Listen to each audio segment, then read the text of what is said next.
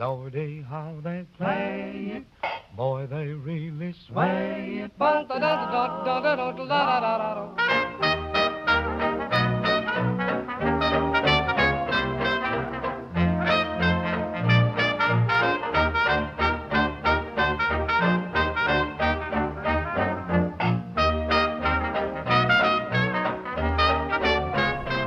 Welcome to episode 103 of the Swampflix podcast. My name is Brandon Ledet, And I'm Britnee Lombas. and we are recording in Britnee's apartment in Pigeontown, New Orleans. And this is the podcast version of the movie review website Swampflix. yes, indeed. It's been a very long time since we've been in here. Yeah, it has. I kind of like forgot the charm of this like tiny apartment and, you know, having my dog hang out in the background doing weird shit. Yeah, right now she's going to town on a giant cow bone. It's a cow leg bone. it's disgusting and it's on all my sheets, but I really don't care. Oh no. well, we had a lot of group episodes leading up to this, which is why we haven't been here in a while. Yes. and things have gotten even busier since then because we just had Mardi Gras, and then like two days later, French Film Fest started. I don't know how you're doing it. I literally just left the Prytania. I just watched a movie about like a fashion designer, like a documentary, Ooh. and then I uh, ate a quick dinner and came right over. So yeah, it's been a very busy week for me. And a big part of that was we had our fourth year of Krewe Divine, yes. which was you know what five of us dressed up like Divine and walking around the French Quarter on Mardi Gras Day. Mm-hmm. How do you think that went this year? I don't know. Every year I'm like, this was the best year, and this year I've I feel like it was the best year too, just because like there were like a lot more people like that came up to us and was like, yes, I was hoping you guys would be out here again, or like people who were quoting you know things that weren't just pink flamingos to us. Yeah. It was just oh, a, this bizarre world kind of just opened up that I didn't know existed in New Orleans. It, it was awesome. I found that second part a little intimidating. Like, you know, it put all this effort into like gathering snacks and like getting a look together. Right. And then when we got out there, it felt like I had done all the work. And then people were like reciting just like chunks of like screenplays at us. I was like, oh yeah, people are like, kind of expecting us to like perform these lines back at them, and my mind was just not that sharp. I know, I was, I was so partying. tired. yeah, exactly. And I was like, yeah, filthy, go eat shit. like Yeah. was a response to everything. I know, like, especially like when people would like, you know, start saying a line and expect you to kind of finish it where I'm Yeah. like, God, I feel so dumb, but I am I've been wasted for like days. Right, right, right. I don't even know my name at this point. I had no idea other people were that sharp. And also, I feel like they came maybe from an earlier era where like people rewatched movies Mm-hmm. more often than we do now. Like you might watch Pink Flamingos three times in a night. Where like, Right. I feel like now I uh I seek out new movies instead of rewatching the same. I feel like I, you know, and I really thought of that because, like, for years, I would just like my weekends and my movie time was just always dedicated to like, you know, female trouble, pink flamingos, probably polyester more than anything. yeah, And since like Swampflix came into my life, like it just opened up these like new doors where I'm like, oh, you know, I want to explore movies more. I really like movies. Where I still have this like appreciation for these John Waters films that like nothing can ever touch, but I don't watch them as heavily as I kind of used to, I think. I mean, I still watch them a lot, but not as much as I used to. anytime they're on the big screen, There. it's always better than they are at home. Like watching Yeah. with an audience is always like electric. Uh, so I always I don't miss those. And I think, you know, you're absolutely right about that because at the time where I was watching them so much, I was living with my cousin and his boyfriend. And that was our thing, just like watching them all the time together because it was so much fun. Yeah. And now it's like me and my dog, which it's still fun. Um, and my cat. I always forget about him, but he enjoys film as well. Um, filthy movies for Hermes. But yeah, I it, it's a different experience when you're watching with people. We should have like John Waters movie nights or something. I think so. I think that'd be fun. Like keeping Krewe Divine going out throughout the year. Mm-hmm. That's a cool idea. That also sounds like more work, which is uh, something I w- want to avoid a little bit because, like, yeah. anytime you organize something that specific, like it like spirals out and stops being a hobby. You know? I know. That's why, like, I, w- I wish I had like a bigger place because I'm like we could all like sit Indian style on my floor and you know watch these movies. But Mm-hmm. Yeah. Well, if you don't mind me saying so, uh, your look this year was exquisite. thank you. You had this like teased out white wig, and you did like a disco divine. which I've been wanting to do for a very long time. And I think I was so, like, I was scared of doing it because I'm like, if I don't perfect this, then I'm gonna be so pissed off at myself because this is what I really, really want to do. And like it just came together like all of a sudden and I loved it. I felt so powerful. Oh yeah, Oh my god. Like I don't know. I just felt like another person. you looked damn accurate, is how I would put it. Like you were like a vision from the album cover, like it stepped out of the, the uh, sleeve. Yeah, it was great. I kind of wished that I would have prepped some like lip singing moments for like I'm so beautiful. Yeah. Yeah. That would be an easy thing to learn if people are like quoting stuff. We could like just sing the songs. Totally. You and I used to sing Tim and Eric songs on Mardi Gras Day. Yes. Uh, it'd be a lot easier to just switch over to Divine. could just switch it up to like Yeah. shoot your shot over and over again. But yeah, um, it was it was a lot of fun this year. Our throws were like dynamite. CC made these like amazing prayer cards that like I'm still not over how amazing they are. Yeah. Actually, I'll link those and pictures from the day in the notes for this episode in case people are curious what our divine looks were like this year. Yes, they were good. And a lot and a lot of people complimented them. You know, I kind of like creeped on like, you know, people taking pictures from Mardi Gras and stuff and we showed up. Muriel's I saw that. posted us. Yeah. this really fancy restaurant in the French Quarter. I actually went to this like group brunch thing at Muriel's on the uh Bacchus Sunday. nice. and it was kind of purposeful because we stand pretty close to there every year. Right. So we were like having cocktails on the balcony, like looking at the spot where we go for Mardi Gras. And the brunch ended at like 6 p.m. that day. It was the longest like interaction I've had with other people in like the longest time. Sounds exhausting. uh, yeah, that was like one of the biggest indulgences I had the whole season.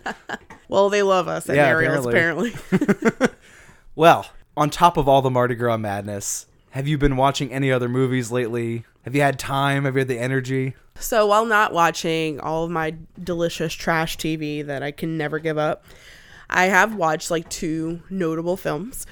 The first one I do want to talk about is La Ciénaga, which translates to The Swamp.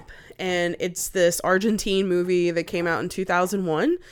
Did not know what I was getting into watching it. I love going into movies like that where I'm just like, I'll throw it on. And if I don't like it within the first like 10 minutes, I'll find something else. Well, I really liked it. It's a film that kind of has this very observant lens over this bourgeois family in Argentina. They are like at this crumbling summer home type mansion where they're, you know, vacationing and wasting away. Like they're so like rich that they're bored. But it's this decaying mansion, like this nasty ass swimming pool with like cloudy, you know, blue green water and leaves and shit in it. And they're just like lounging by it, like completely wasted on wine, like passed out and like smoking and just like not doing anything. Just a bunch of sloth going on in this whole whole place. Well, the film just like just follows this family. Like nothing too insane happens you know, it just kind of feels like you're creeping on this group of people and you're watching them for a couple like a, you know, like a week or so. But there are some cool things that do happen other than just watching them, you know, not do shit. Suffer ennui. yes. Yeah, they're just like bored with their wealth. Yeah, it's like another one of those like um, you know, rich people are pretty weird type movies. Yeah. The mother of the family is like kind of wasted and she trips by the pool, by the nasty pool, and all of her crystal glasses break, her wine crystal wine glasses, and she falls on it and gets herself all cut and she's just like bleeding out. And she's like an alcoholic, so her blood's pretty thin. And um no one cares enough to get up to help her Oh god. but she does survive and you know she just gets like a couple of scars and scratches but she's sort of like bedridden for the remainder of the summer and there's something that i love about like these like bedridden psycho bitty type women bitching at everyone like you know she sits in her bed and like you know yells at the help and is like get the phone get the phone or you're still in my towels It's like the bed's like a command station. Oh, it's awesome. So I love that. It's so ridiculous. And of course, as we've mentioned the bajillion times in this podcast, there are some weird hints of incest in this movie. Of course. Anytime you have like rich people in a movie, there's gonna be some incest. That's like a rich person thing, I'm assuming. It was a big part of um the shunt Society. society. Yeah. Absolutely.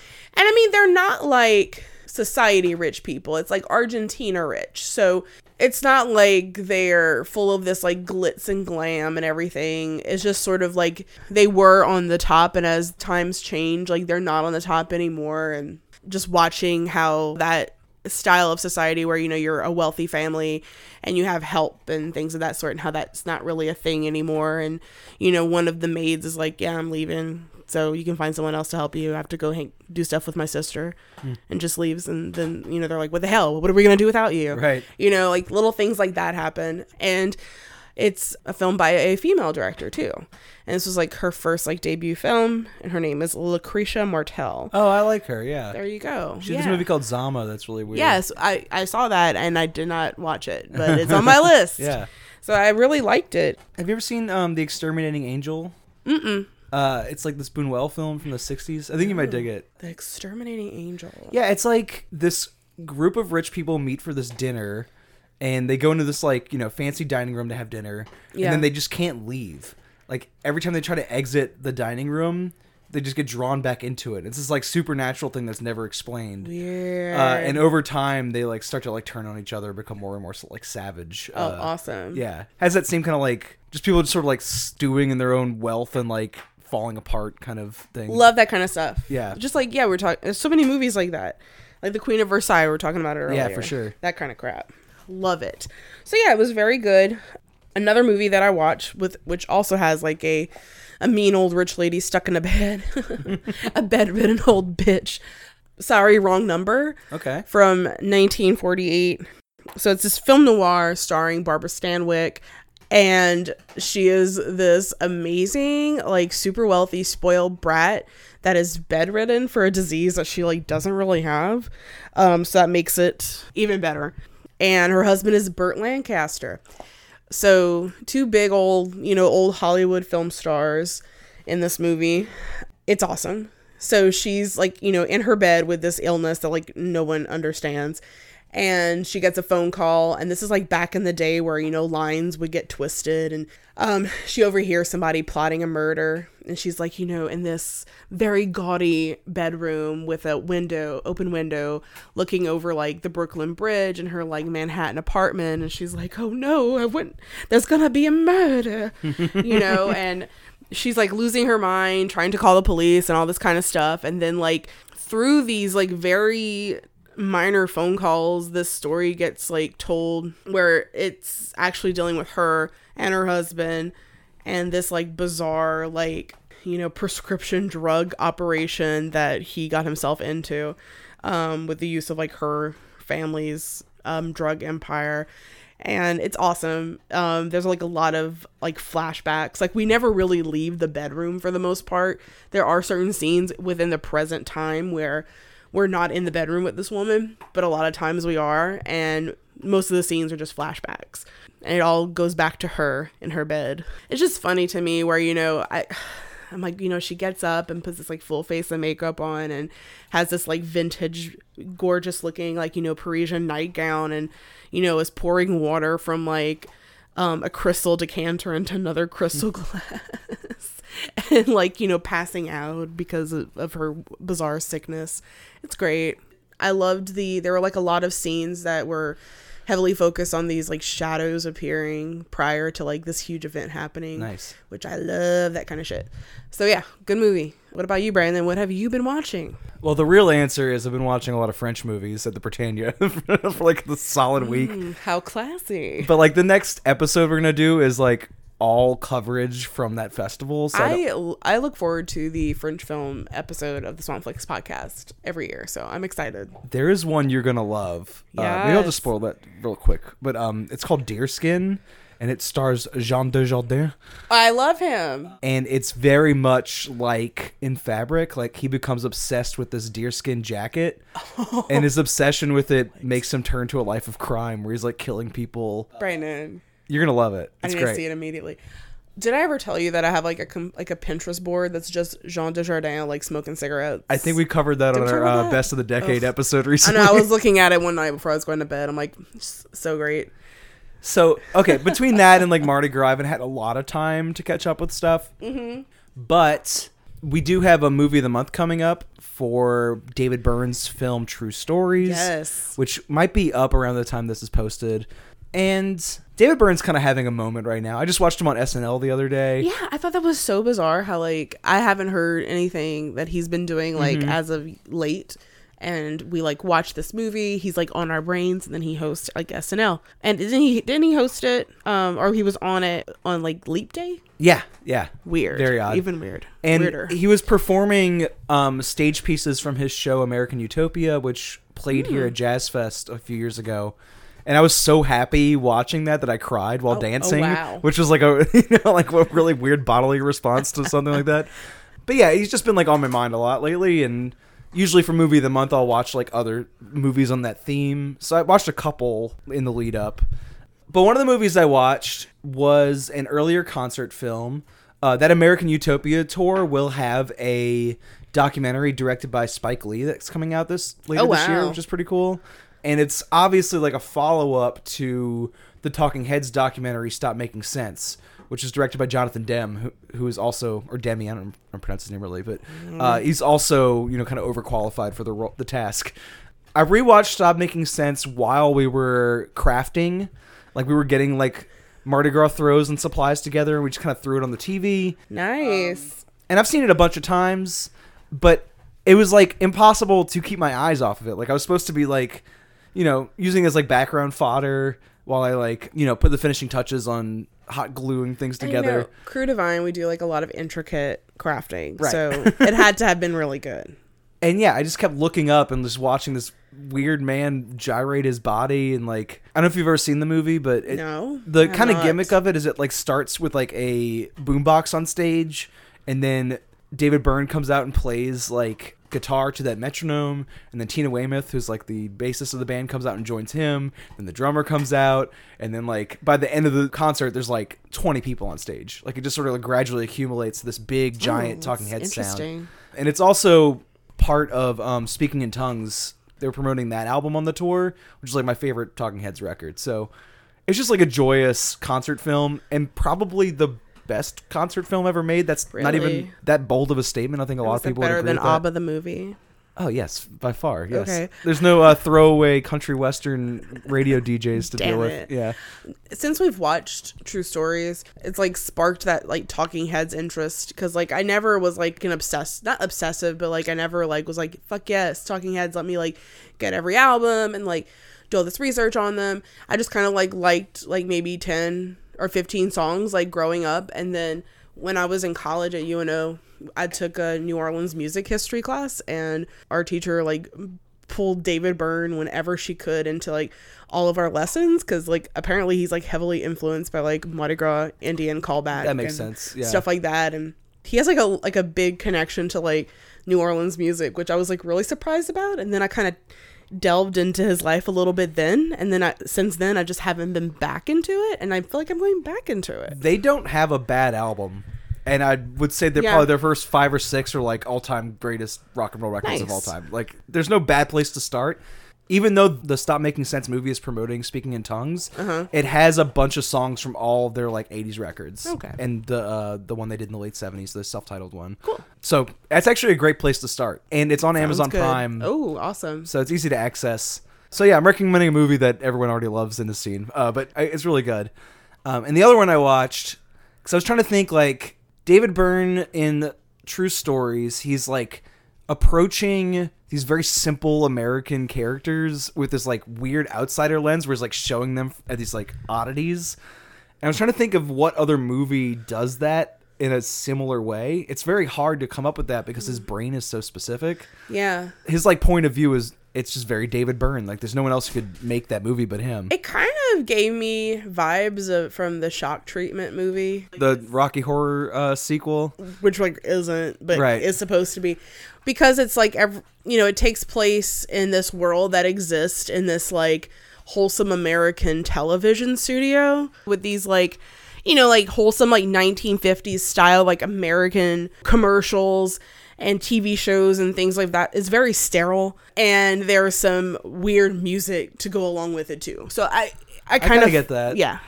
Well, the route I went was with a Disney film um, di- directed by David Lynch called The Straight Story. Wait, what? I know, right? yeah, like the opening credit scroll of the film is like Walt Disney Pictures presents a David Lynch film. When did this movie come out? uh, the late '90s, like I think, like '98. How did I miss this? I don't know. Well, okay, so it's a based on a true story, and it's about this man who is ill. He's old, and he finds out that his brother is also ill.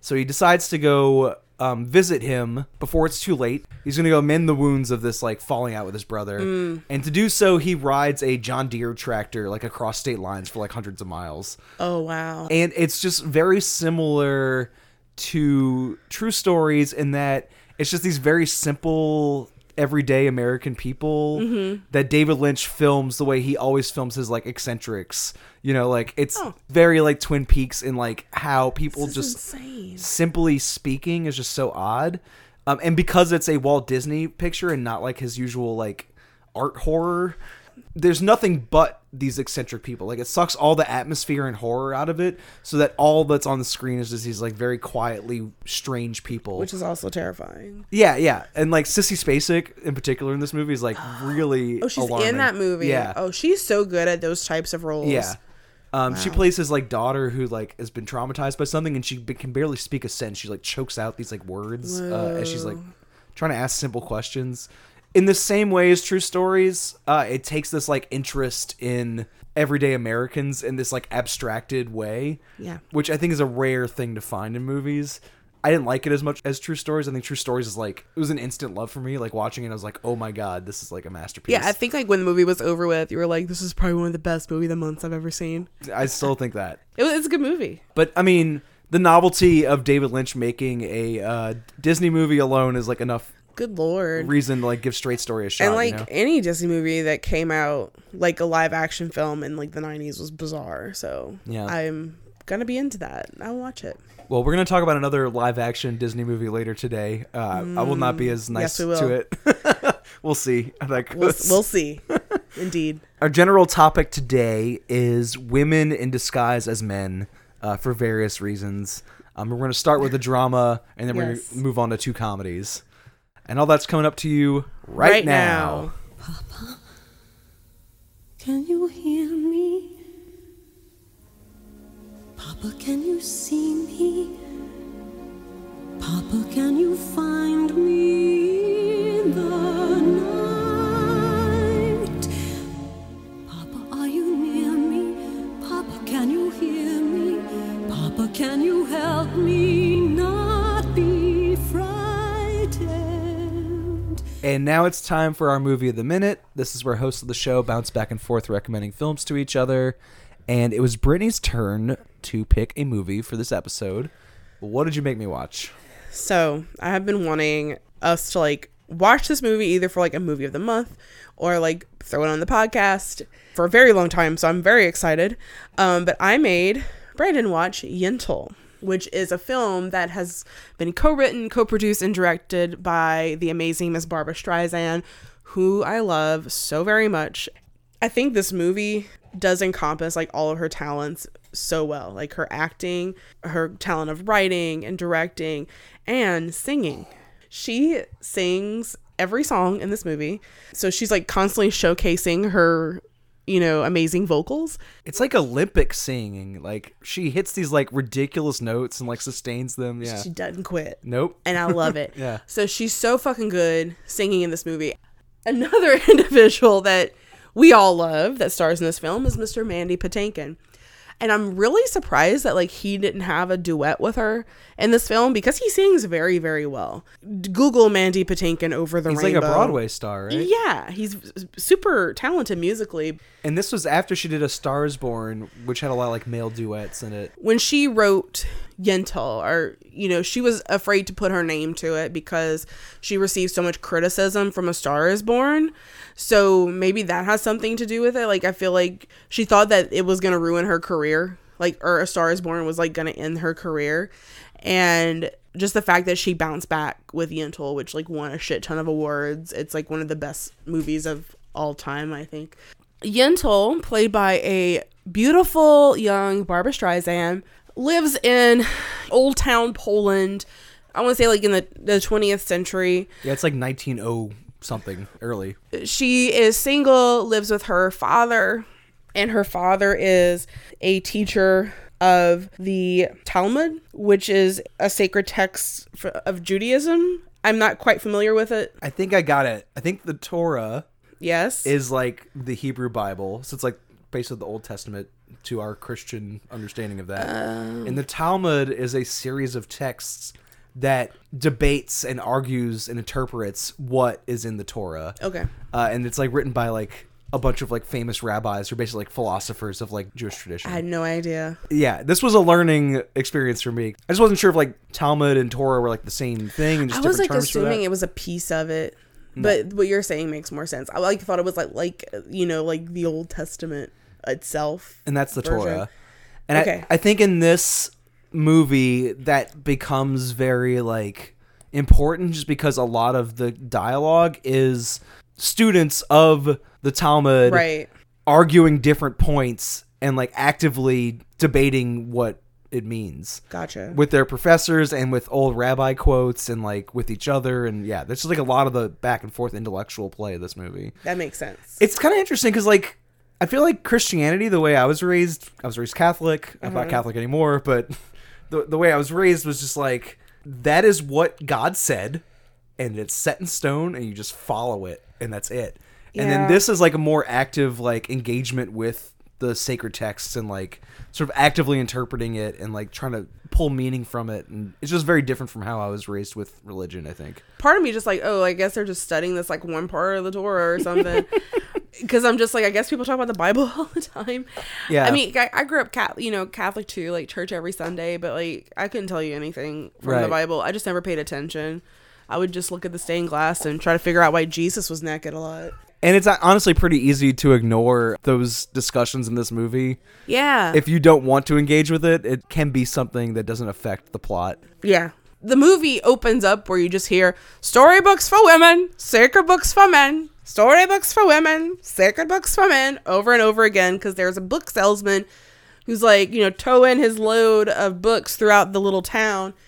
And Yentl's like sneaking to the the sacred book side because you know her dad teaches this and she has a very close relationship with her father and he's like sneaking teaching her you know these sacred religious texts. And she has this like big thirst for knowledge. And if women partake in this they're almost seen as demonic. Oh explicitly so. They say like a woman who studies talmud is a demon. Right. So I thought that the relationship that Yentl has with her father is just very beautiful.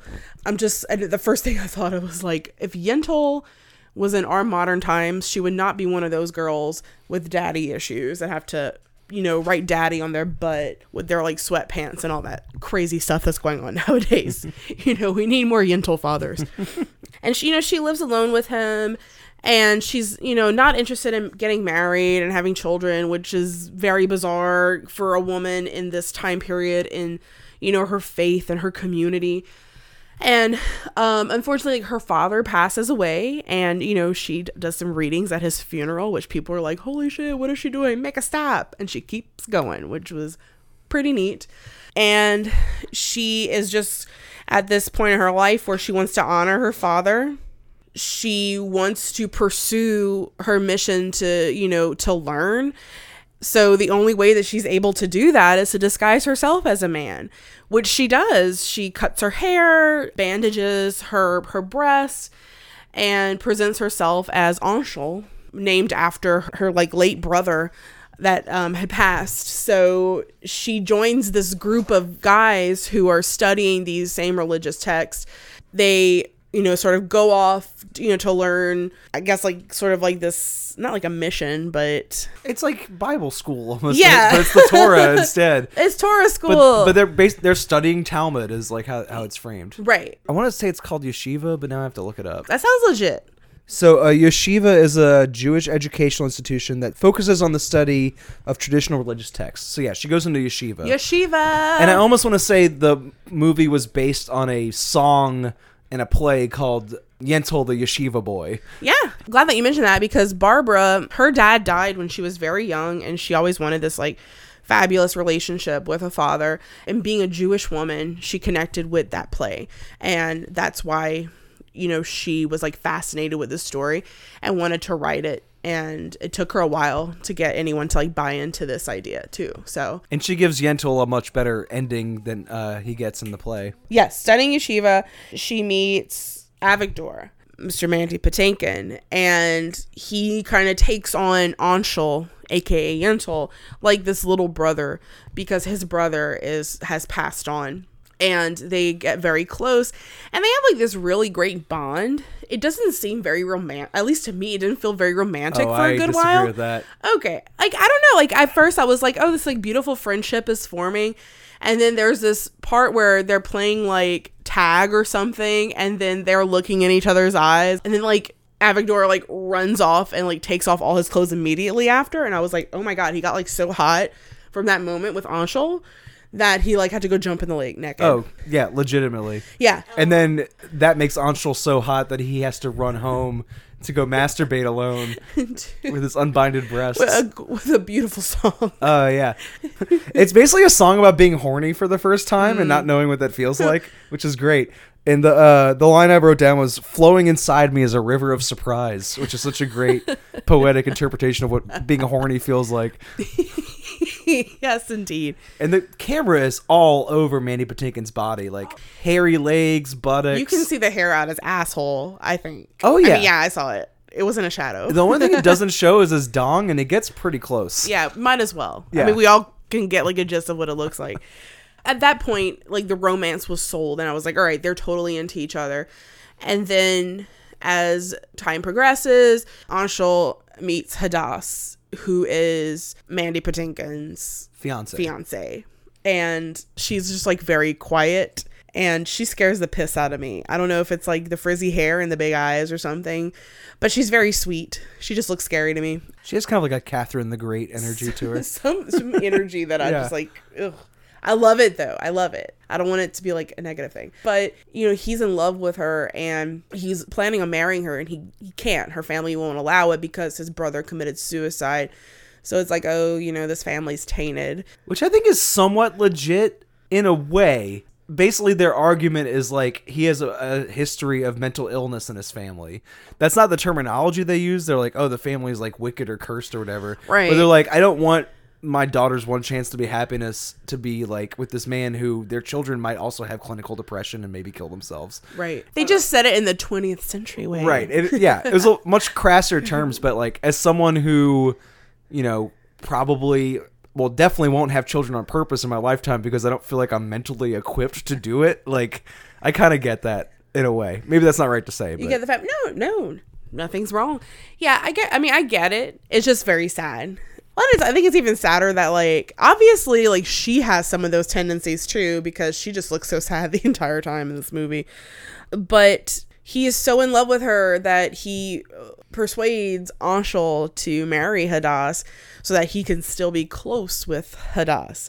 So they actually get married. And then they had this, you know, playful, beautiful friendship that does turn into Hadass actually getting feelings for Anshel, who is actually Yentl. And it's like Yentl cares about Hadass. I don't know if it was like in a romantic way. Like, were you getting that? yes. there's a lot of like you know you know you got your father daughter relationship and you've got like your men and men relationship even though it's really a woman being a man but it's still like a, a male bond and then females even though it is a man pretending to be a woman you have that like femininity that exists within their relationship it's just it's so cool how it all plays out Yeah, I mean basically she's transcending all these like social barriers and having Yeah. these relationships that she would not be able to establish with people uh, because of her gender. exactly It requires a lot of lying, which isn't nice, but um for good reason but She's- yeah, she her li- her freedom was limited without doing so. You know, I was so surprised because I feel out of every movie that we watch that follows this theme, this is the the oldest one, mm-hmm. and I feel like it was out of all of them, it was like least afraid to be queer, I agree. which was so surprising to me. And I think the one that is the most current one was so afraid of being gay. Very agree. you know and i liked how that that's how it was like it wasn't like oh it's really a woman like being a man like it could have gone that route and it didn't and i love that it didn't it didn't feel very homophobic Not at all. yentl is just is beautiful do you have a higher appreciation for barbra streisand after watching this That's hard to say because I've always liked her. Like I don't have anything against her. I'm glad I finally saw this. I really liked it. It's I think it's by far the best movie we're talking about today. yeah And I think part of that is that it takes these relationships seriously. Yes, yes. A lot of these like Exactly. cross-dressing farces where someone's like in disguise as another gender. Part of what's so icky about them is that they're based on like deception and comedy. It's like, isn't it funny that this person is dressed as someone that they're not? Which in this case, there is a lot of comedy in this movie. Right. But I don't want to say there's not. too much fun at that. it doesn't really, other than just like her fretting about keeping her, you know, true identity under wraps. But also, what it really does that these comedies don't do is take seriously these relationships. Yeah, Yentl marries a woman in this movie. And as they bond over Yentl like secretly teaching her the Talmud and like teaching her about sex, um, sometimes the wrong things about sex, Yentl develops feelings for this person and they're Right. romantic and she's like, I can't act on them, but I do have this like spark when I am intimate with this person. Right. Ditto her relationship with Mandy Patinkin's character. They're both presenting masculine, and obviously there's like this like roughhousing, like jovial quality to it. I think like the first Yeah. night they're together, they sleep in the same bed. Like it's very direct about it. And the reason I was kind of pushing back when you said that that romance doesn't spark up until um, they're sort of like wrestling in the field, I think their intellectual back and forth is like heavily erotic in like a flirty kind of way. The first time they have that erotic tension is over their intellectual like banter over the Talmud. And I think what's so interesting about the movie is like all these characters have these like apparently same sex like charges Yeah. and they don't know what to do with that or even maybe aren't even aware that it's happening and the way they like act out their frustration with not being able to act on it is by using other people as like an intermediary. The two men can't have sex based on how they understand sex so they use this like future wife as like an intermediate part. Like oh you should marry her. I know you'd be good at it. Like uh you know what i'm saying? Like there's like this like Cuckold. yeah, there, there's a scene where like they're at the wedding and Mandy Patinkin's giving like a pep talk to Yentl, like in her ear, like basically telling her how to make love, and it's so erotic and it's so genuinely like erotic that I feel like these comedies that came later and and used the same premise more or less like a woman in disguise you know because being man affords you certain freedoms in the world like i feel like they brush that stuff aside because it's uncomfortable and don't know what to do with it yeah. we'll talk about this a little later but that's coming from a longer comedic tradition that like dates way earlier than any of this stuff but still like i think there's just something like very heartfelt and like straightforward and genuine about this movie that takes its themes seriously Yeah. uh, that you can't really do in a comedy or at least comedies don't dare to do it no, you're right. uh, and I really appreciated that. I was just surprised by how like it's so beautiful.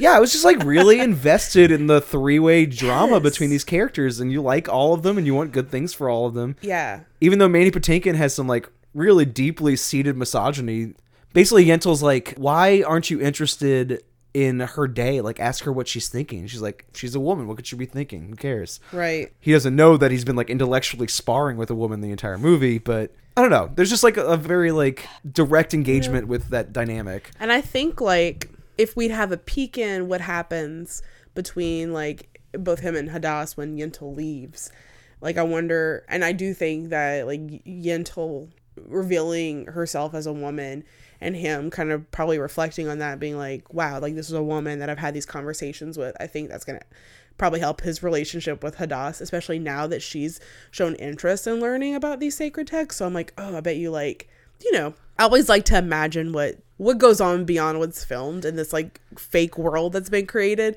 And I'm like, you know, that probably enriched both of them, like Yentl's presence and what Yentl gifted both of them. and i think this movie encourages that kind of thinking Yeah. uh, because you know in the play yentl's like deception like curses him and he like has to like live this like Yentl. cursed life because of it but in the movie streisand changed it so that She's blessing him. you know, Yentl's just going to America for like new opportunity. Right. And like you said, these like this new couple has been changed basically by being proven that women can do more than they've been conscripted to. Yes. So yeah, I could see the two of them like talking Talmud and as like pillow talk. Uh, I, know, getting horned up by it. I think the movie like encourages that. It would have been great if they could have just lived as a throuple somewhere. Uh, that's like the 2010s. Uh, God, I or I'm sorry, 2020s um, update to that. 2020s, I need to they get used would- to that. they would totally be a throuple and I would love every minute of it. But yeah, I do have like such an appreciation of this movie because of how like, you know, you can see all these characters through Barbra's lens. And she's a very, you know, liberated woman and a lot of her messages come through in Yentl, which I love. Um, I haven't read any of her like biographies or autobiographies and things like that, but a lot of the times when she does talk about her career, Yentl's such a huge part of it because this is something that was such a major accomplishment for her as a woman. And, you know, even, you know, talking about this film's like, you know, $14 million budget was like something she was responsible for in creating this film. And how like you know she got a lot of smack talk about it because you know oh, a woman can't handle you know keeping track of that much money and like actually budgeting and doing everything. So she had like you know that's just one of the challenges that she had in making this movie and that she overcame and she she proved a lot to the naysayers and I think it took her 10 years to get this project together and she was like concerned that she was too old to play the character and yeah and she she committed so much to it. Like she studied she threw herself into doing the research for this movie for like three years like three years of like this woman's life which for barbra streisand like that's intense because this woman's doing so much and is like all over the place and i don't know i just like ugh this makes me like love her even more. She's such like an amazing woman and i have a couple of her coffee table decor books that i'm staring at right now. Do you have a favorite song from this movie or like any standout like musical moments? I mean, I know it's typical, but Papa, can you hear me? I think it's so powerful, and I think at the moment where it happens is like you feel her sadness and her being scared to like you know like her dad, her person has just died, and her life is gonna be forever changed, and she's like becoming Anshel, and she's about to go out on this journey, and it's just like you can really feel like her fear you know, and you know, asking for like guidance from her father, spirit, and all this shit. It's just so good. How about yourself? I mean the horny song The horn horny song. Yeah, I mean, I, one of my favorite aspects of this movie is just like how genuine the eroticism is, and I think that's like the first big moment of it is like she sees Mandy Patinkin naked, runs home, takes like a long, hot sing about it. bath, basically masturbates, uh, more or less, and you know, Her hair does have more volume. Right, right. Say, in that scene. She sensually unbinds in that like Gwyneth Paltrow kind of way. yes. Uh, yeah, I just I really liked that moment a lot, and kind of like I was already on the hook for the movie, but that moment was like, oh yeah, this is good stuff. yes. good. Well, I'm I'm glad that you enjoyed it. I love that we love this movie.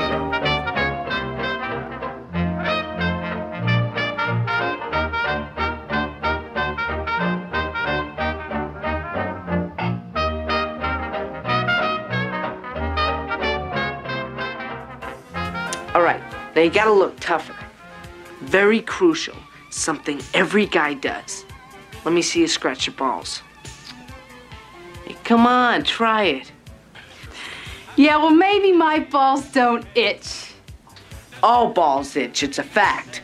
So, like I said, the next two movies we're going to talk about on the same like women in disguise as men topic are both comedies. The earlier one was from 1985. What was that? That would be just one of the guys. God, this movie I've like I saw like you know when I was younger like on TBS or something like that. It was like one of those like daytime Saturday 80s flashback movies. That makes sense. Yeah, it really feels like it too. In this film, we are following Terry. So Terry is this like beautiful, wealthy, popular like high school girl and she really wants to be a reporter and she shows an interest in journalism and her school or her grade or class or whatever is having this contest for whoever writes this, you know, the best article is going to, you know, get an internship at like their local newspaper. And she's like gunning for it so bad. And she ends up not getting it. And she doesn't know why. And then she kind of overhears like two teachers at her school, two male, male teachers, like just disgustingly talking about like high school women where they're like hey how about we flunk her for another year so we can look at her legs for you know even more like just disgusting shit you know then she pulls her paper out of her um the folder on her teacher's desk and it just says good on it. And she's like, well, what was wrong with it? And he's like, oh, you know, you're pretty. You know, you should try and be a model instead. And she's like, well, I want to be a reporter. Then it gets in her head, like, wow, they're not taking me seriously because of the way I look and the fact that I'm a woman. So I'm going to pretend to be a guy. There's like a caveat to that in that she presents the same paper as a man to another outside source, Uh-huh. and they give her the same feedback. They're like, "This isn't that interesting. It's like well written, but it's kind of boring," uh, which is kind of a about funny. like school lunch nutrition. yeah, it's kind of a funny twist. exactly. Well, part of me was just like, I really think she just wanted to just like. Yeah, yeah. Any excuse. which yeah any excuse and it's like as so she, she you know she cuts her hair and like looks like ralph macchio at the end of the day like Ralph Macchio. right and um she lives with her like horn dog younger brother who even refers to her like what are you yentl Oh yeah, that was Yeah, great. I That screamed great whenever surprise. that happened. Yeah. and you know his room is like full of like nude 80s playboy like centerfold shots and things of that sort he's like constantly talking about like sex and they're both living on their own because their parents are out of town For two weeks. for two insane two weeks oh, whoa two weeks will come up later as well oh shit. weird what's up with this two week situation Well, anyways I think that's because they're based on the same source material. you are right Yeah. I never read it, so I don't Yeah, know. but so she takes on this male persona, goes to a different school, kind of so she could prove that she can like be a reporter. But in this movie, like I think she enjoys presenting herself as a male, like more so than just to like write a paper and prove a point. She develops this whole like persona and new friends and new relationships and I don't know, like I feel like she really gets into being a guy there were times in the movie where I was like, why is she doing this again? And I'm like, oh, because she wants to write this paper or something. when she's like double dating and like making out with Cheryl and Finn or like Yeah. or just following boys into the boys' room and like staring at them while they pee. Like she definitely loses track of like why she started all this. yes, Yeah. yes. And she's just like fully committed for a different reason. There's a couple of like fun, quirky scenes where she's like, oh, I have to dress like a girl real quick because my boyfriend's Yeah. here. All she does is like volumize her hair a little bit and like put her sweatshirt to one side. And then whenever her boyfriend leaves, she like flattens her hair out and like straightens up her sweatshirt and she's a boy again. Yeah, and, and I think part of you know what she's getting out of this experiment is that her boyfriend is treating her like a trophy wife, even though she's in high school still. Oh, God. And He- he's a college dick. He's so gross. Uh, and yeah, she's like, I'm more than that, and she thinks that presenting as a man will, you know, have people take her like intelligence seriously. Have you ever seen the movie um Totally Awesome? No. It's a, a VH1 film that is a spoof on all these 80s teen Ah, comedies that I was obsessed I, obsessed with this movie in high school. I rented it so much at Movie Gallery that they were like, you know, it's going to be for sale soon. but there's a character in there where it's like a blonde guy that like you know reminds me so much of her boyfriend that's where i'm like i wonder if there's like influence from him and he wears like you know his sweater like tied around his neck and he's like what's going on new kid looks like the new kids here that attitude Well, this movie is like peak Reagan 80s high school. Like, being rich means Totally. you're awesome. totally awesome The opening shot is her like sleeping in bed and, he, and he's like skimpy panties. And there's like, can you believe that a girl this gorgeous could pass as a man? Yeah, which you know, I was surprised because this movie is uh, filmed by a woman. Yeah. and normally when women, from what I've seen with you know female directors who are filming movies about teenagers, most of the time like they're more realistic. Okay, like they know what a teenager looks like and acts like. Yeah. and I was surprised because I I didn't get that from here. I'm like, oh, this f- almost feels like a dude would have filmed it. Well, I mean, in a weird way, in a certain respect, she has to make her producers happy. If they're like, oh, we need some like swimsuit shots and like some like lingerie shots to like sell the trailer, like she still has to deliver that. I think you Yeah. can see her taking this character seriously as more than like eye candy as the movie goes on. It definitely starts from a place where you're like ogling her body a little bit, though. Right. You still have to please your um the people who are funding your project. And uh, I just have unfortunately. to do put in my head that this was like in the 80s. yeah, exactly. It's basically like Teen Witch but smarter. Like it's like I literally wrote that. Teen Witch vibes uh, in my notebook. part of that is the goofy brother uh, character who like kind of steals the scenes that Except he's he's like wants to have sex with people instead of eating a bunch of junk food. Right.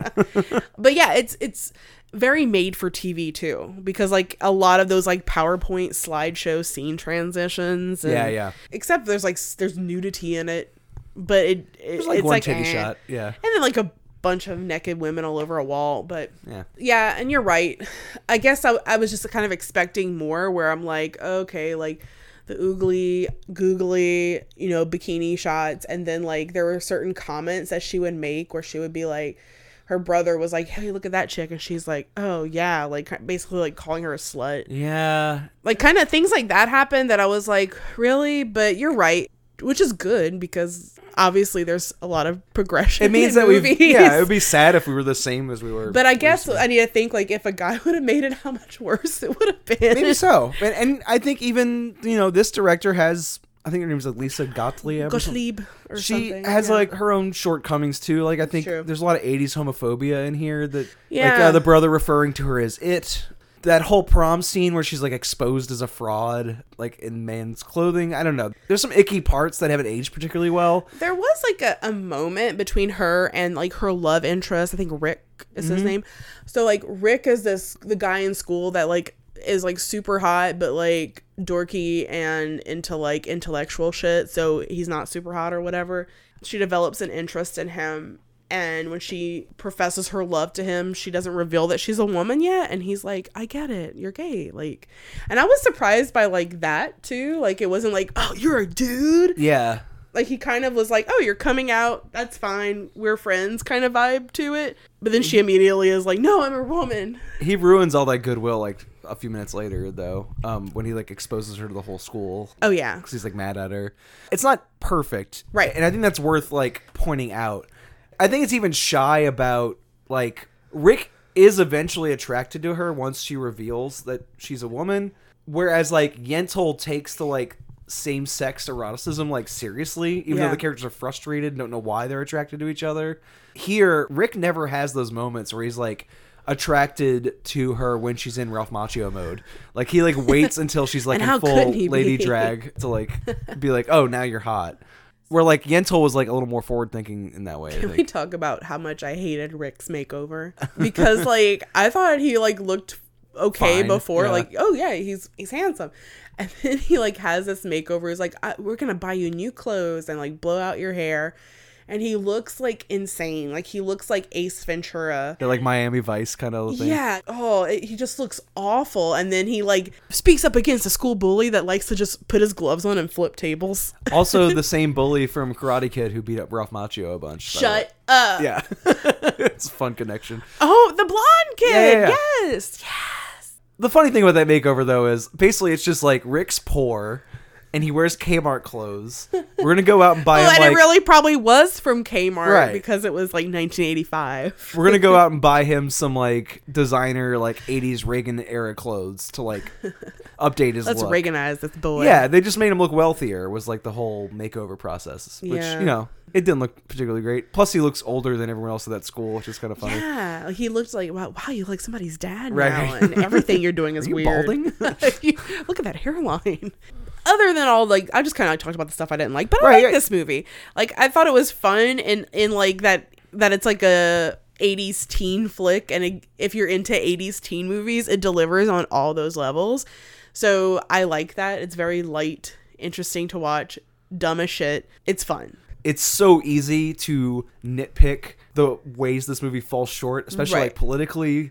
But come on, it's so fun and it's really funny. Like it's very intelligently staged even though it has these like underlying problems. And i wouldn't fault anyone for like being grossed out by it or like feeling like it's just like too icky to enjoy But I hmm. just had a big smile on my face the whole time. It was fun, and I um, did like the Ralph Macchio look. I think like out of all the men pretending to be women type movies, like um Terry was the cutest. I don't know. I'm kind of drawn to Yentl the Yeshiva boy just because hmm. everyone in that movie wears my favorite hat that I wear all the time. They all wear the fiddler cap. I had like three of those hats. I had like hat envy that whole movie. You're gonna be like, I need to be on show. Like that says your like fashion sense is just gonna be molded by Yentl moving forward. But okay, so just one of the guys. The movie it reminded me most of. I don't know we referenced Teen Witch earlier, but was Better Off Dead, Oh yeah, which is like one of my favorite movies from that era. And I think it does the same thing where it's like it has this plot about this like woman in disguise as a man and like she has to like juggle all these different relationships and you know bounce Right. back and forth from very classic setup. And that is like structurally what's going on. But I feel like beat to beat, what really drives the story is just these like eccentric characters. Like you have this guy who collects lizards. the reptile guy. Yeah. he's my favorite. And then you have these like other kids who are just like nerds who speak an alien language that no one else speaks. And then the brother is just like a total fucking weirdo. Like, I Yeah. can't even describe him. He's just like a horny like mutant. I hate him, but I love him. she feels the same way. She looks at him while he's talking and she's like grossed out by the words that come out of his mouth, but she can't help but smile because he's like so amusing. Right. There's a quirky character humor to all these eccentric weirdos that the movie collects. And I feel like that for me paves over any of like the problems I have with its premise.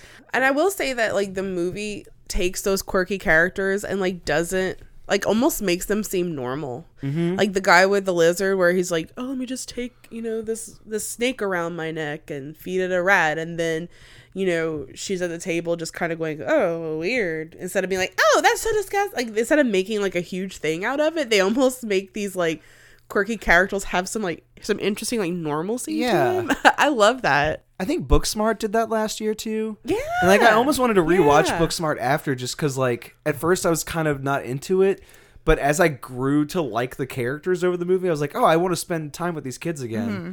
And then that maybe the best high school comedies are that. Like Clueless has a little bit of that. right Like, where they're not like spectacles they're just kind of yeah, like the plot almost doesn't matter as much as just meeting these like very specific high school types that Mm. you recognize as like things that actually happen even though they're all very outlandish. getting some true story vibes it's Right. kind of like how we Yeah, felt yeah. about the characters in true stories Yeah. they're just like bizarre and we love them Maybe So, the yeah. difference is that True Stories doesn't pretend that it needs a plot. Like that one's entire plot is like we're gonna have a talent show, and it works whereas this one is very sweaty in its plot. Like the characters running around trying to juggle all these like different personas. I know. I think like it, it just gave me a lot of like anxiety. Like, I'm like, is she gonna make it? And then I'm like, when's the big reveal gonna happen? Right. Why do I give a shit? So, just one of the guys was adapted from Shakespeare's play Twelfth Night. Which I've never read. I don't know that I've read that one either. I'm just kind of like aware of it. Yeah. It's one of his more like proliferated comedies, just because it has like this like farce where like there's cross dressing and this and that going on. Especially like when the play was performed by all men on stage, it had that whole like Victor Victoria thing where like you know it's a man dressed as a woman dressed as a man. and the idea of adapting Shakespeare to high school comedies is kind of fun. Like we had a big burst of that kind of like literary adaptation in the '90s with like. 10 Things I Hate About You. All the Romeo and Juliet Clueless. stuff, and too. yeah. Yeah. I mean, that's not Shakespeare, but yeah. Clueless isn't. Um, That's Emma. But Classic literature. Right, exactly. alright? And Twelfth Night in particular has been adapted to high school comedies twice, at least, since just one of the guys uh, by Disney in particular. uh, once in this movie called Motocrossed from the early 2000s, which Yes. is straight to the Disney Channel. Which I really enjoy. we could have done that today. I, I just like it because that's like whenever like BMX and like dirt bikes were hot. Extreme sports. Extreme sports, yes. And then a few years later, they had this live action movie called She's the Man. I chose that to watch this episode mostly Damn it, Brandon. because I was aware of it off the top of my head. I was like, oh, what, what are movies where this is like a similar premise? And I was just surprised while we were talking about it that you had never seen it. I have not. It's a mid 2000s live action Disney film. I was just shocked that you in particular had not seen it for Me some reason. too. Yeah. and Amanda Bynes is in it. And I was like I love her. So Okay, so why do we like Amanda Bynes? You don't remember her skits on the Amanda Show? Amanda, Amanda Show. That was after And my all time. That. All that was my time, I think. all that where she you know she would like read her letters and then the I was obsessed with the Amanda show which was kind of like post all that mm-hmm. where it was like her own comedy show and she was so funny like they had cereal called Meatloaf Crunch and it would turn the milk into gravy After watching. She's the Man, I doubt my memory of whether or not Amanda Bynes is funny. so are you current on what's going on with Amanda Bynes right now No, I know she had this kind of like Lindsay Lohan spiraling it's out. happening again so like she has been like losing her mind on social media like she had this huge meltdown via twitter a few years ago and then she kind of like went to rehab or something and like got her shit together and then like now she's like got instagram and she's doing videos and she has gotten two hearts tattooed on her face oh no. within like the past month baby. No. and she's like she's like i just want to thank my fans and like it's just so sad because like her face like she's gotten like massive injections in her cheeks and her lips and like just heart tattoos all over and mm. like it's just going crazy so i want to blame she's the man the story of the child star growing up in the public spotlight is rarely a pretty one. it's so sad but i love her I feel like a lot of ex Disney stars in particular like spiral out pretty bad. yeah I think She's the Man is her like starring vehicle. Like unless you happen to catch her on TV, this is like her big movie. And this is an era of like media that I missed too. I was in college when this came out, what year was this 2006. Oh, okay i was in high school that's probably why i missed it because this is when i was going through like my metal years where i'm like oh stupid shit but like secretly watching crossroads when i got home and not telling my friends yeah I think I was like a pretentious college twerp who was like, "What's the new Wes Anderson movie?" It was probably my like main concern at the time. so I missed this. I do remember vaguely that David Cross was in it, and I found that like fascinating. and he needs to be in this movie because Amanda Bynes is trying to do this like overacting Jim Carrey, Robin Williams, Pauly Shore, maybe Tom Green. That's like frantic overacting, like running around like crazy. And she's just not equipped to do it. No. Like it's exhausting to watch.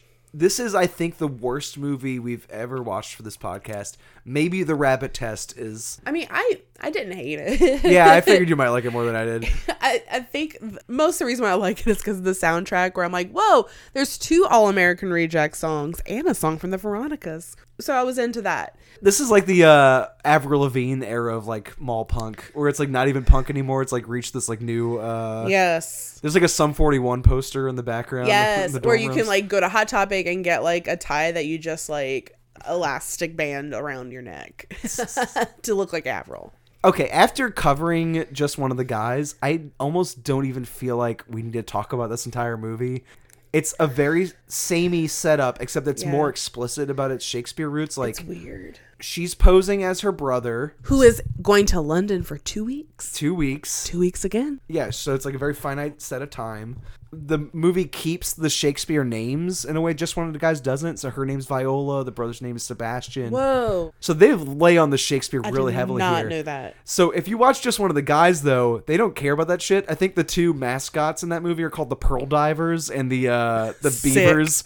Uh, so like Yeah. they're just having sex fun in that Filthy other movie. shit.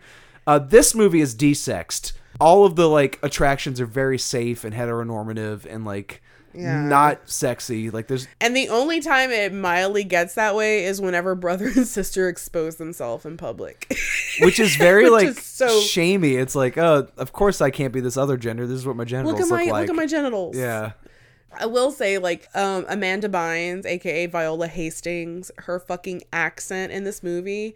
Mostly, whenever in these like men, women pretending to be men roles, they're like, "Hey, how's it going?" She's like, "Hi, oh, like it's a weird like southern twang, but like she's holding her breath. I think it's time. worse than that. I What think it's the most it? offensive thing in this movie. She's talking black. Is that what she's trying to do? It comes across that way to me. I thought she was like, like, "Hey, Miss Thing." She does this like affected like black macho accent. What? I was not picking up on that. I was thinking like because of the debutante thing. Shit. I think her interpretation of what being a macho, testosterone filled person is in this movie is I'm going to pretend to do a black accent. Holy shit! And it really I did upset not me. pick up on that. It's not fun. I just thought she, I'm like, why does she sound like a weird Southern boy? Damn it, that sucks. Wow. I mean, maybe I'm like reading too much into it. no, you're Uh, probably right. When things like that happen, I'm like always the last person to catch on to it, and then I'm like, damn it, Britnee. I mean, the movie's already noticed. not funny enough. Like, there's a scene where she's at like a debutante thing and she's like chewing on a chicken leg, and it's supposed to be like the height of hilarity that she's doing it in an inappropriate like, situation. like as if they would like give any debutante like that part of a chicken, Right. Like it's so stupid. And she's like chewing and then putting more food in her mouth and then more food and it's just falling out. It's like one of the grossest scenes. But yeah, like this movie's like there are so many dumb moments where like she's talking to like her brother's girlfriend that she doesn't like and she's like, "Hey, give your brother my tell your brother call me." And she's like, "What at 1-800 biatch?" Like it's it's weird lines like that. Girls with asses like mine don't date guys with faces like yours. burn. It's so so bad. And then like big thing in here is like the bizarre soccer moves. Yeah. Where like they're supposed so this movie is based on like like it matters, but like I skipped over the plot entirely. because it doesn't matter. well, okay, so the doesn't. I the thing know. that like binds all these movies together is that women are dressing as men so that they have the freedom to do things that they've been locked out of. Yentl wants to study the Talmud. Right. The Ralph Macchio character and just one of the guys wants to be a journalist and he feels like he's not being taken seriously as a because he's a woman. Um, and then in this case, Amanda Bynes really wants to play soccer. And the girls' soccer team isn't taken seriously, so she wants to prove that she's just as good at playing soccer. she has like the, the men. least best reason to do what she's doing. This guy's like, "Hey, girls don't play soccer as good as boys," and she's like, "I'll show them." And it's like that's kind of her premise. But yeah, like the way they play soccer, like there'll be moments like at the end where there's this like you know the big soccer game at the end of the film. They'll be like, "Hey, pass it to me," and then they're doing like kick flips and back flips, and I'm like, "That's I don't think some people play soccer." Yeah. yeah, it's just like super show offy. And oh my god, Channing Tatum is in this movie. not very good in it. And I love so Channing horrible. Tatum. Me too. So like I wanted him to be better, but I think you could tell he really didn't give a shit. and I think that made me like him even more.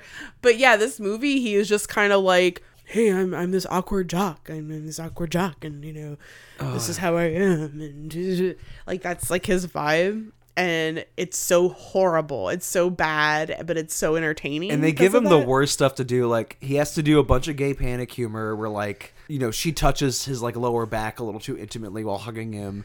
And he's like, "Oh, a guy can't touch me there." And like th- right that's the comic Yeah. relief. yeah like and like i said earlier like this movie's so weird about how like homophobic it is Yeah. and it's like wait when was it made like 2006. 2006 like y'all sh- no And then at the end he has to give this like big speech from Shakespeare's play about greatness that like is like a direct quote and it's like this weird monologue to come out of this like high school character. I don't know. it's know. very strange Yeah, I I don't have many positive things to say about it.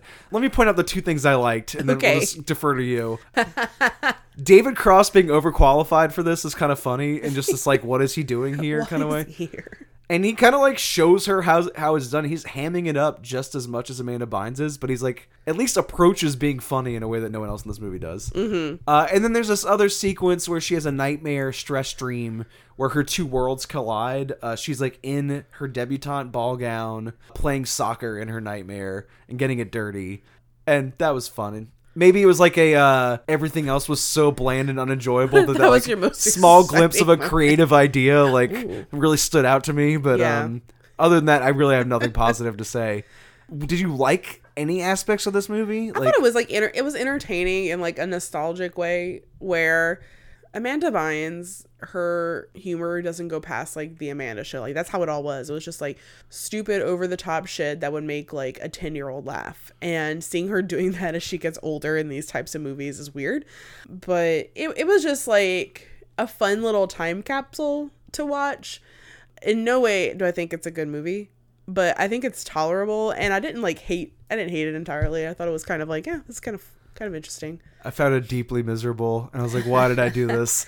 I should have like found something else." It's very much of its era, the same way the other two movies we talked about today are.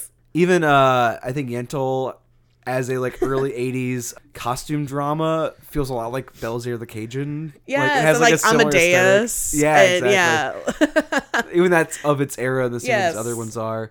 I think it was interesting too. Just like she's the man made me um appreciate just one of the guys more in retrospect. I was like, oh wow, that movie actually did handle a lot of these topics A lot better. Not as bad as it could have. You're right. No, absolutely. So I think I can cut the, just one of the guys way more slack. right, right. And pushing that a little further, I'd say like watching these comedies after Yentl made me appreciate Yentl more because it took the like implications of these like gender mix-up scenarios a little more seriously. Yes. And it makes you really see, like, wow, that must have been difficult to do because, like, especially that mindset that, you know, uh, the world was in 1983 when Yentl was made. Like, it would have been very easy to make this stuff comical and poke fun at it, but Yeah. it makes it very serious and heartfelt in a very interesting way. All of these movies are dated in some way because, you know, gender divisions are continuing to break down. Oh, totally. None of them really address like trans maleness. Maybe Yentl a little bit, Mm-hmm. but there's a whole other like facet to how we think about gender now that even since 2006 I think has changed like dramatically. And I wouldn't trust a Disney movie to update that conversation, but This conversation can just be like dead. Like, I don't think any movie has to come out in the future no, we can let it we can let it go. because hopefully, like, women don't need to pretend to be men for any reason. Yeah, it's all about access to these like male privileges that they weren't able to access before. Right. But yeah, I think there'd be a lot more scrutiny on like cross-dressing comedy coming out today. It would have to do a lot more of political legwork. Oh, totally. That these movies got away with. Um, and I don't even think she's the man got away with it. Like No. I think the other two get away with it a little, little more. 2006 sucked. Yeah, that was my main takeaway. I was like, I hate this era of pop media. I like some of it, but like it makes me reflect on how embarrassing I was as a human being. That's how I feel about nu metal. So I'm glad we could uh, meet on the same page eventually. This is like therapy where like the Right. more we talk about it, the easier it is to come to terms with and talk about it. Well, if I was gonna watch any of these movies again, I think I could watch just one of the guys more often, even though I think Yentl's like the better movie. Oh hell yeah. It just seems like a very easy like background movie. Yeah, because like Yentl's very long and intricate, where you know you do need to pay attention to it. But like just one of the guys, you can just pop in and be like, "Whoa, look at this weird shit happening! Fun, fun '80s stuff." And I hope I die before I ever see a single frame from She's the Man ever again. Okay, okay. Well, it doesn't seem like Amanda Bynes is going to be doing anything cool uh, anytime poor, soon. poor lady. I don't feel good about that either. I know. Yeah. It's very sad, but gotta support her in some way. And I feel like we supported her by like watching this film. I gave it a genuine shot. I really did try to like it. yeah, but we did it for her. Well, next episode, we're switching gears dramatically from She's the Man. We're talking about a lot of pretentious French art. Ooh, something dignified. But yeah, I will say that I do love being a part of like the trashier episodes of the Swampflix podcast. I feel more comfortable. That might be your niche at this point too, because like James and Hannah are always pushing more towards that like sight and sound top 100 uh, area. Which I do like to watch, but like when I talk about it, I'm like, yeah, it was cool. It was good. What do you want? It was good. but we could talk, I could talk about She's the Man a little more. And uh, like I said earlier, check out the notes for this episode to look at yes. our Krewe Divine pictures and to look at those beautiful prayer cards art. that CC made for this year. Uh, Pure uh, art, which you can print and laminate yourself. Uh, except put the full scan on there. Yes. Yes. Yes. And we'll see you all in a couple weeks. All right. Bye, everybody. Goodbye.